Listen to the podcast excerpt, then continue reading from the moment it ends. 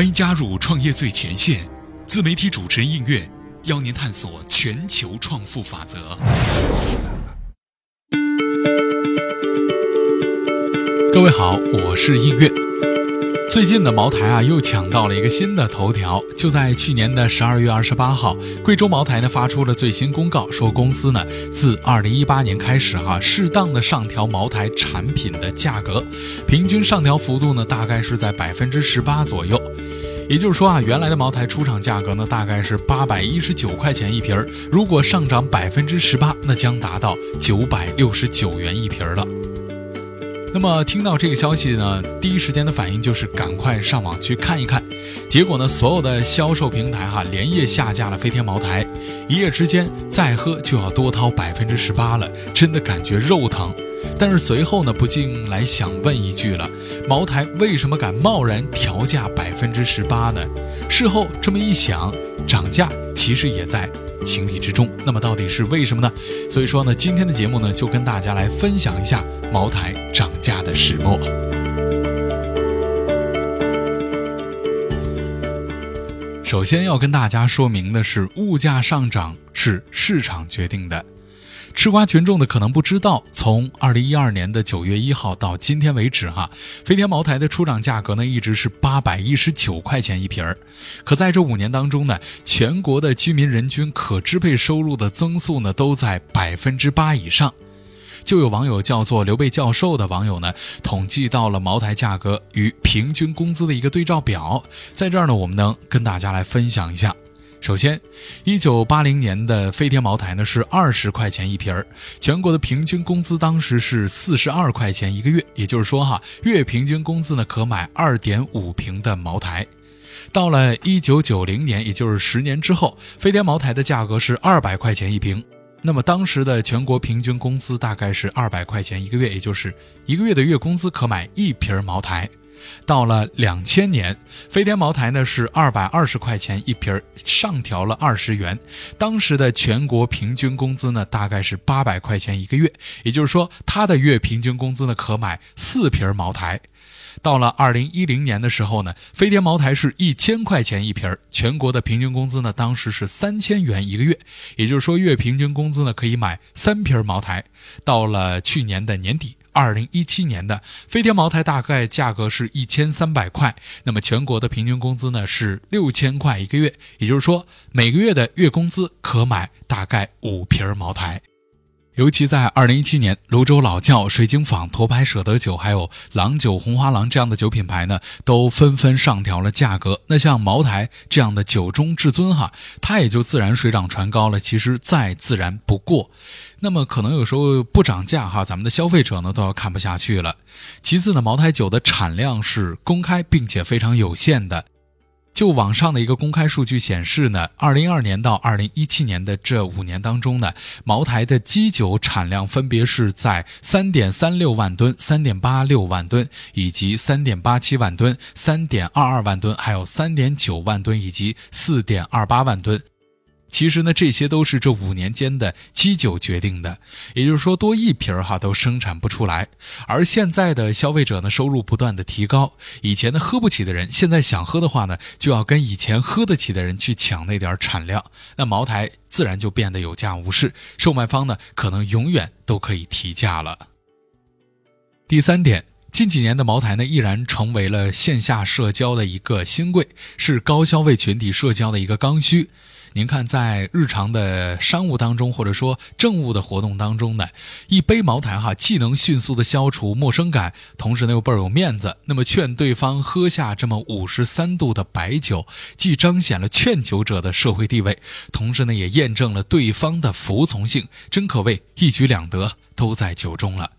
现在的茅台呢，依然成为了一个投资品。它不像房子限购，还有宏观稀缺的现金流，同时呢不受供给侧改革的影响，也不受环保核查的限制，真的非常好哈，独一份儿。而且呢，一手茅台的价格呢是六万多块，马上就追平了北上广深的房子的一个均价，真的是坊间茅台一万年都不会倒的传闻，并非是空穴来风。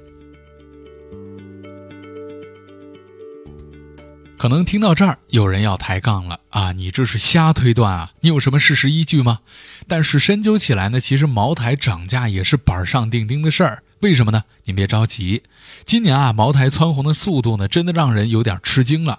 在严控三公消费的大背景之下呢，贵州茅台从年初的三百二十七块钱起步，一直蹿升到了去年年底的七百多块，短短几个月呢，市值就爬升到了九千亿，约是二点七一个万科，三点一三个格力，五点七五个中兴，七点四二个海尔，位列 A 股公司的第八位。从四百多块一路飙升到了七百块，黑茅台的声音呢，其实从来没有断过，说茅台有泡沫，说是炒起来的，段子手呢或许会调侃。说茅台属于酱香型的白酒，没有泡沫，但是有泡沫的那叫啤酒，好吗？但是呢，根据公开的数据显示，二零一七年的前三季度呢，茅台实现的营收是四百二十四点五零亿元，同比增长了百分之五十九点四零，净利润呢达到了一百九十九点八四亿元，同比增长了百分之六十点三一。营收和利润呢，远远超过了市场预期，也就是说，前三季度的数据超过去去年的全年。而且呢，自二零零一年到二零一七年的这十六年间呢，茅台的营收增长了约二十四倍，净利润的增长达到了五十多倍，连续十六年保持逐年增长的态势，十六年间的分红从来没有停止过。累计分红的数额超过了四百三十亿元，茅台这样一个百分之九十的毛利率以及百分之五十的纯利率，放眼全球呢，其实都是啊凤毛麟角的。那么就冲刚刚跟大家说到的这些数据呢，我相信啊，茅台不涨价才算不正常的。在二零一七年的五月二十二号，私募大佬但斌呢，在他的微博上打赌，说愿为茅台股价能上六百块钱赌上一千万，说赌一个亿也行。当时很多人觉得这个人疯了吧？但是五个月之后哈，但斌赢了。但斌呢是这样阐述自己的一个投资逻辑的：从短期来看呢，茅台啊就像液体黄金啊，水和粮食来酿造的，毛利率达到了百分之九十到百分之九十二，净利率达到了百分之五十。那么大家都知道哈，这个很赚钱，同时呢很难仿造。从长远来看，茅台呢是一个非常值钱的公司。中国的白酒文化呢很难改变。未来中国会有一个突破性的进展，在公款消费为零的这么一个情况之下，茅台现在一瓶难求，但是茅台呢却供不应求。实际上呢是中国富裕了，中产崛起了，大伙手里更有钱了。茅台呢就像一家液体金山一样哈，只要赤水河流淌不息，当地糯米高粱还在生长的话呢，白酒文化呢就会没有变化，它就会持续一千年。茅台原来的价格呢是八百一十九块钱一瓶儿，市场呢供不应求，就那么点儿产量。如果它未来的产量能提高到八万吨每年，按照目前产量呢，还有约两倍的空间。就算出厂价飙升到一千六百五十块一瓶的话呢，还有一倍。